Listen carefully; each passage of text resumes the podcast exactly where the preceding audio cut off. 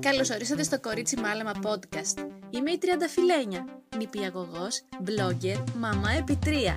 Σε αυτά τα podcasts μοιράζομαι μαζί σας εμπειρίες και tips σε θέματα μητρότητας, οργάνωσης, παραγωγικότητας και οικονομίας. Είστε έτοιμοι; Φύγαμε! Γεια σας και πάλι. 13ο podcast, νέο podcast για το 2023. Ένα μικρό σύντομο για να μιλήσουμε για το κόστος αναπροϊόν και κόστος αναχρήση.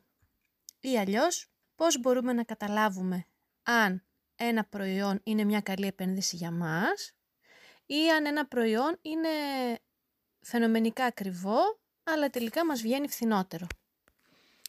Τι είναι λοιπόν το κόστος αναπροϊόν; Το κόστος αναπροϊόν είναι τα χρήματα που θα δώσουμε για να αγοράσουμε ένα πράγμα. Το κόστος αναχρήση είναι κάτι τελείως διαφορετικό.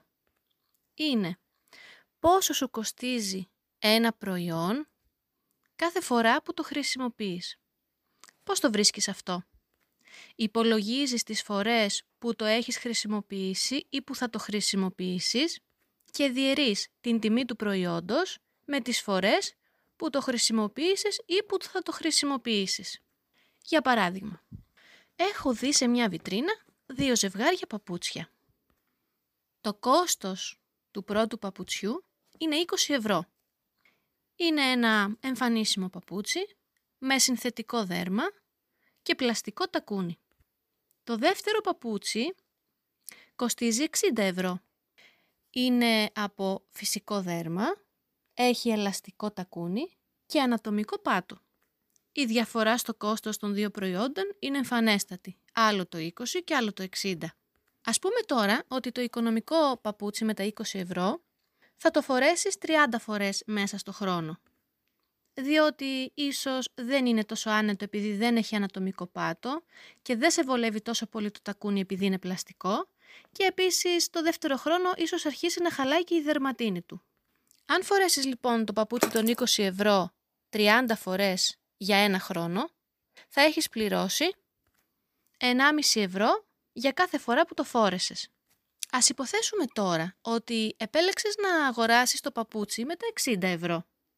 Ας πούμε ότι το φόρεσες 100 φορές, επειδή είχε το ανατομικό του εσωτερικό, επειδή είχε και το ελαστικό τακούνι και σε κρατούσε καλύτερα και επειδή το δέρμα κρατάει για πολλά χρόνια, ας πούμε ότι το φόρεσες 2 χρόνια. Δηλαδή 200 φορές μέσα στα 2 χρόνια. Το παπούτσι λοιπόν που αρχικά έπρεπε να δώσεις 60 ευρώ για να το αποκτήσεις, τελικά φορώντας το δύο χρόνια 200 φορές, κατέληξε να σου κοστίσει μόνο 30 λεπτά κάθε φορά που το φόρεσες. Τελικά δηλαδή το καλό παπούτσι κατέληξε να είναι κατά πολύ φθηνότερο και να κάνει απόσβεση καλύτερα από το παπούτσι το οποίο ήταν συνθετικό και για το οποίο πλήρωσες λιγότερα. Και πλήρωσες λιγότερα, επειδή θεώρησες ότι έκανες οικονομία. Το θέμα είναι ότι με το καλό παπούτσι, το ακριβό αφενός σου βγήκε φθηνότερα, αφετέρου το κράτησες περισσότερα χρόνια και δεν χρειάστηκε να κάνεις γρήγορα μία αλλαγή επειδή για παράδειγμα έσπασε το τακούνι ή επειδή σου δημιούργησε έναν κάλο. Και επίσης, το πιο σημαντικό απ' όλα, πέρασες δύο χρόνια φορώντας το πόδι σου κάτι ποιοτικό, το οποίο ξεκούρασε τη σπονδυλική σου στήλη και σε έκανε να νιώθεις άνετα όσες φορές το φορούσες. Α πάρουμε ένα άλλο παράδειγμα. Α πούμε ότι το φθηνό παπούτσι κόστησε 30 ευρώ και εσύ το φόρεσες 60 φορές. Τότε το κόστος αναχρήση του είναι 50 λεπτά. Ας πούμε τώρα ότι το ακριβό παπούτσι κόστησε 60 ευρώ και το φόρεσες 120 φορές. Και πάλι το κόστος αναχρήση βγαίνει στα 50 λεπτά. Όμως, τι ποιότητα ζωής είχες όταν φορούσες το φθηνό παπούτσι και τι ποιότητα ζωής όταν φορούσες το ακριβό. Επομένως, το κόστος αναχρήση είναι κάτι που θα πρέπει να το δούμε αναλογικά με το τι ποιότητα ζωής θέλουμε και μπορούμε βέβαια να υποστηρίξουμε. Χώρια που όταν παίρνεις ένα ποιοτικό προϊόν το οποίο κρατάει περισσότερο, κάνεις και καλό στο περιβάλλον και φεύγεις και από την κουλτούρα του υπερκαταναλωτισμού και της γρήγορης μόδας. Βλέπεις τώρα στο ίντερνετ μία προσφορά για έναν αποχημωτή που κάνει 120 ευρώ. Αναρωτιέσαι αν ένας αποχημωτής που είναι τόσο καλός και προσφέρει τόσο θρεπτικά ροφήματα και θα κάνει καλό στην οικογένειά σου, αν αξίζει τα χρήματά του. Από την άλλη βλέπεις έναν ε, απλό ηλεκτρικό στίφτη, ο οποίος κοστίζει 30 ευρώ. Εντάξει, ο οποίος δεν θα κάνει τα σούπερ θρεπτικά με όλα τα φρούτα ε, χυμουδάκια, αλλά θα σε βοηθήσει να στίβεις χυμούς ξεκούραστα στην οικογένειά σου.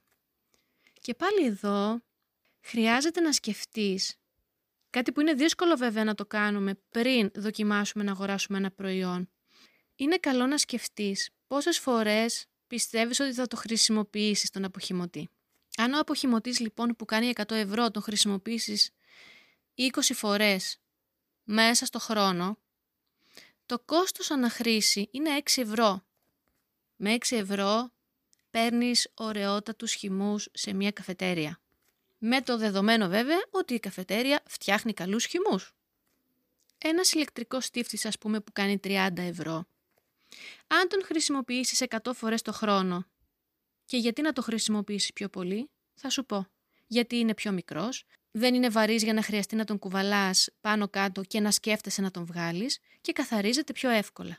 Επίσης, είναι πιο εύκολο να ετοιμάσεις ένα πορτοκάλι να στηφτεί παρά πέντε φρούτα για να μπουν στον αποχημωτή. Αν λοιπόν τον ηλεκτρικό στίφτη των 30 ευρώ τον χρησιμοποιήσεις 100 φορές το χρόνο, σου έχει κοστίσει μόνο 30 λεπτά αναχρήση. Λοιπόν, τι θα προτιμήσεις, τον αποχημωτή με 6 ευρώ τη χρήση ή τον ηλεκτρικό στίφτη με 30 λεπτά τη χρήση; Εκεί λοιπόν μπορείς να καταλάβεις αν αυτό που θες να πάρεις θα είναι μια καλή επένδυση.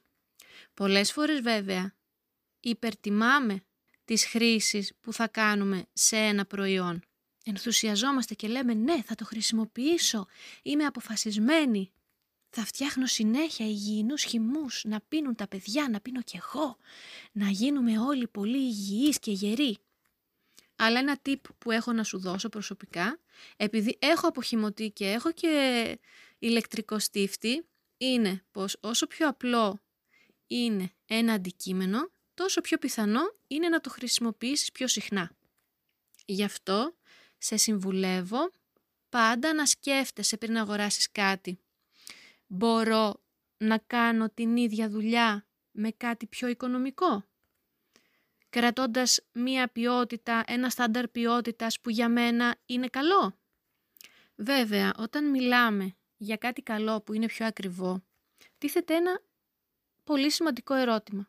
Και αν δεν έχω τα λεφτά να επενδύσω σε κάτι καλύτερο, τι να κάνω; Αν δεν έχεις λεφτά, τότε μην το κάνεις.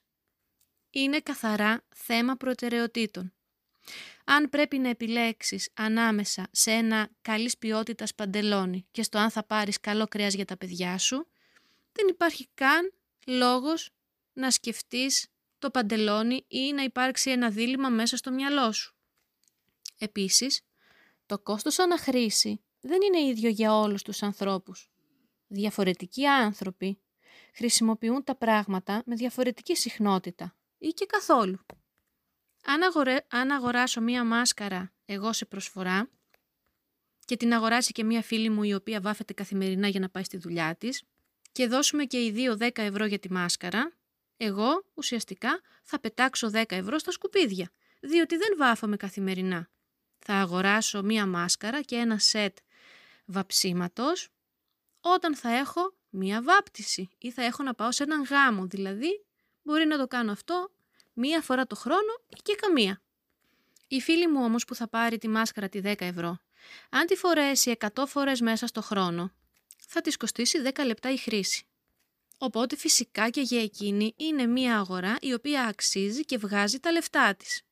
Είναι πάντα απαραίτητο να δώσεις περισσότερα χρήματα για κάτι ποιοτικό. Όχι, με τίποτα δεν ισχύει αυτό απόλυτα. Έχω πολλά πράγματα τα οποία είναι πολύ ποιοτικά και έχω δώσει πολύ λίγα χρήματα για να τα αποκτήσω. Ένα από αυτά είναι το χρονόμετρό μου. Το χρονόμετρό μου, παιδιά, κοστίζει 2,5 ευρώ. Το χρησιμοποιώ εδώ και σίγουρα δύο χρόνια, σίγουρα πέντε φορές την ημέρα.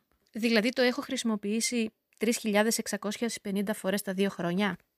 Εντάξει, αυτό έχει βγάλει τα λεφτά του. Είναι λες και με έχουν πληρώσει για να το πάρω. Ακόμη κάποια πράγματα μπορεί να έχουν υψηλό κόστος αναχρήση. Αλλά να προσφέρουν στη ζωή σου μεγάλη ποιότητα. Πράγματα που έχουν υψηλό κόστος αναχρήση είναι οι εκδρομές, γιατί δίνεις μία φορά χρήματα για να πας μία εκδρομή.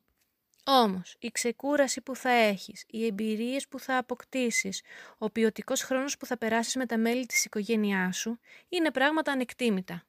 Και αν αυτά, εφόσον ανεβάζουν την ποιότητα της ζωής σου και είναι για σένα προτεραιότητα, τότε χαλάλει το κόστος αναχρήσης. Εφόσον μπορείς να το υποστηρίξεις.